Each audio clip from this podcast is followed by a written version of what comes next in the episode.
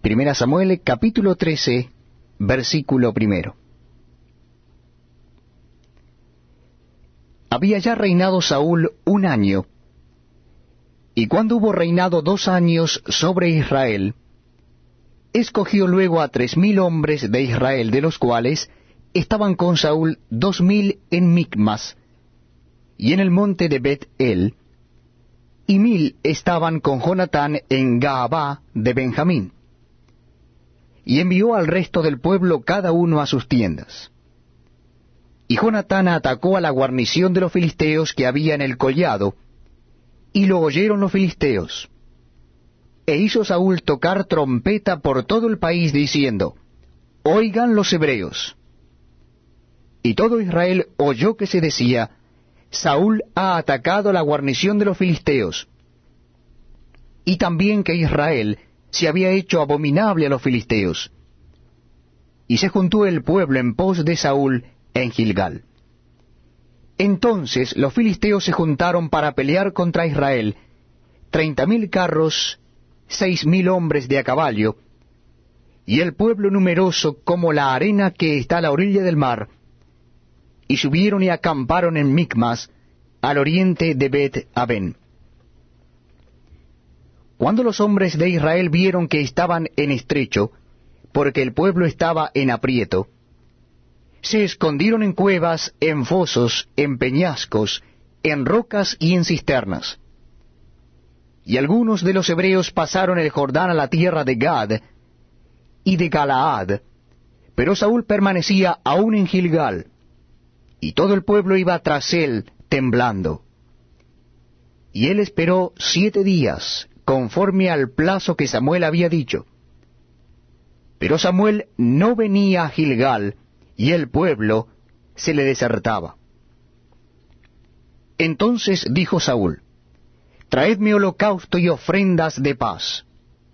Y ofreció el holocausto. Y cuando él acababa de ofrecer el holocausto, he aquí Samuel que venía. Y Saúl salió a recibirle para saludarle. Entonces Samuel dijo, ¿Qué has hecho? Y Saúl respondió, porque vi que el pueblo se me desertaba, y que tú no venías dentro del plazo señalado, y que los filisteos estaban reunidos en Micmas, me dije, ahora descenderán los filisteos contra mí a Gilgal, y yo no he implorado el favor de Jehová. Me esforcé pues y ofrecí holocausto.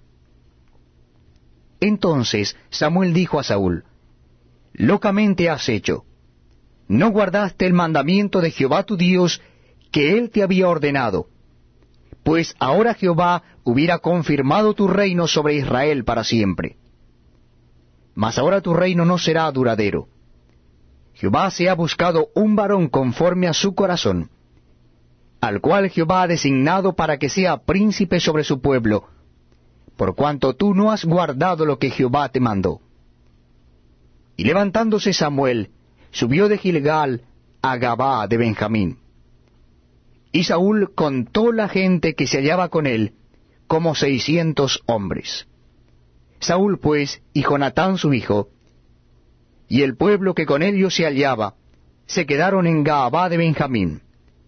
Pero los filisteos habían acampado en Migmas.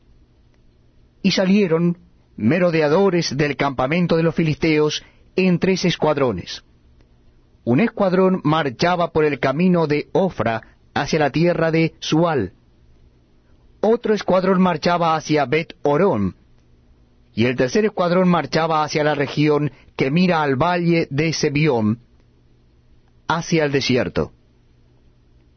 Y en toda la tierra de Israel no se hallaba herrero, porque los filisteos habían dicho, para que los hebreos no hagan espada o lanza por lo cual todos los de Israel tenían que descender a los filisteos para afilar cada uno la reja de su arado, su asadón, su hacha o su hoz.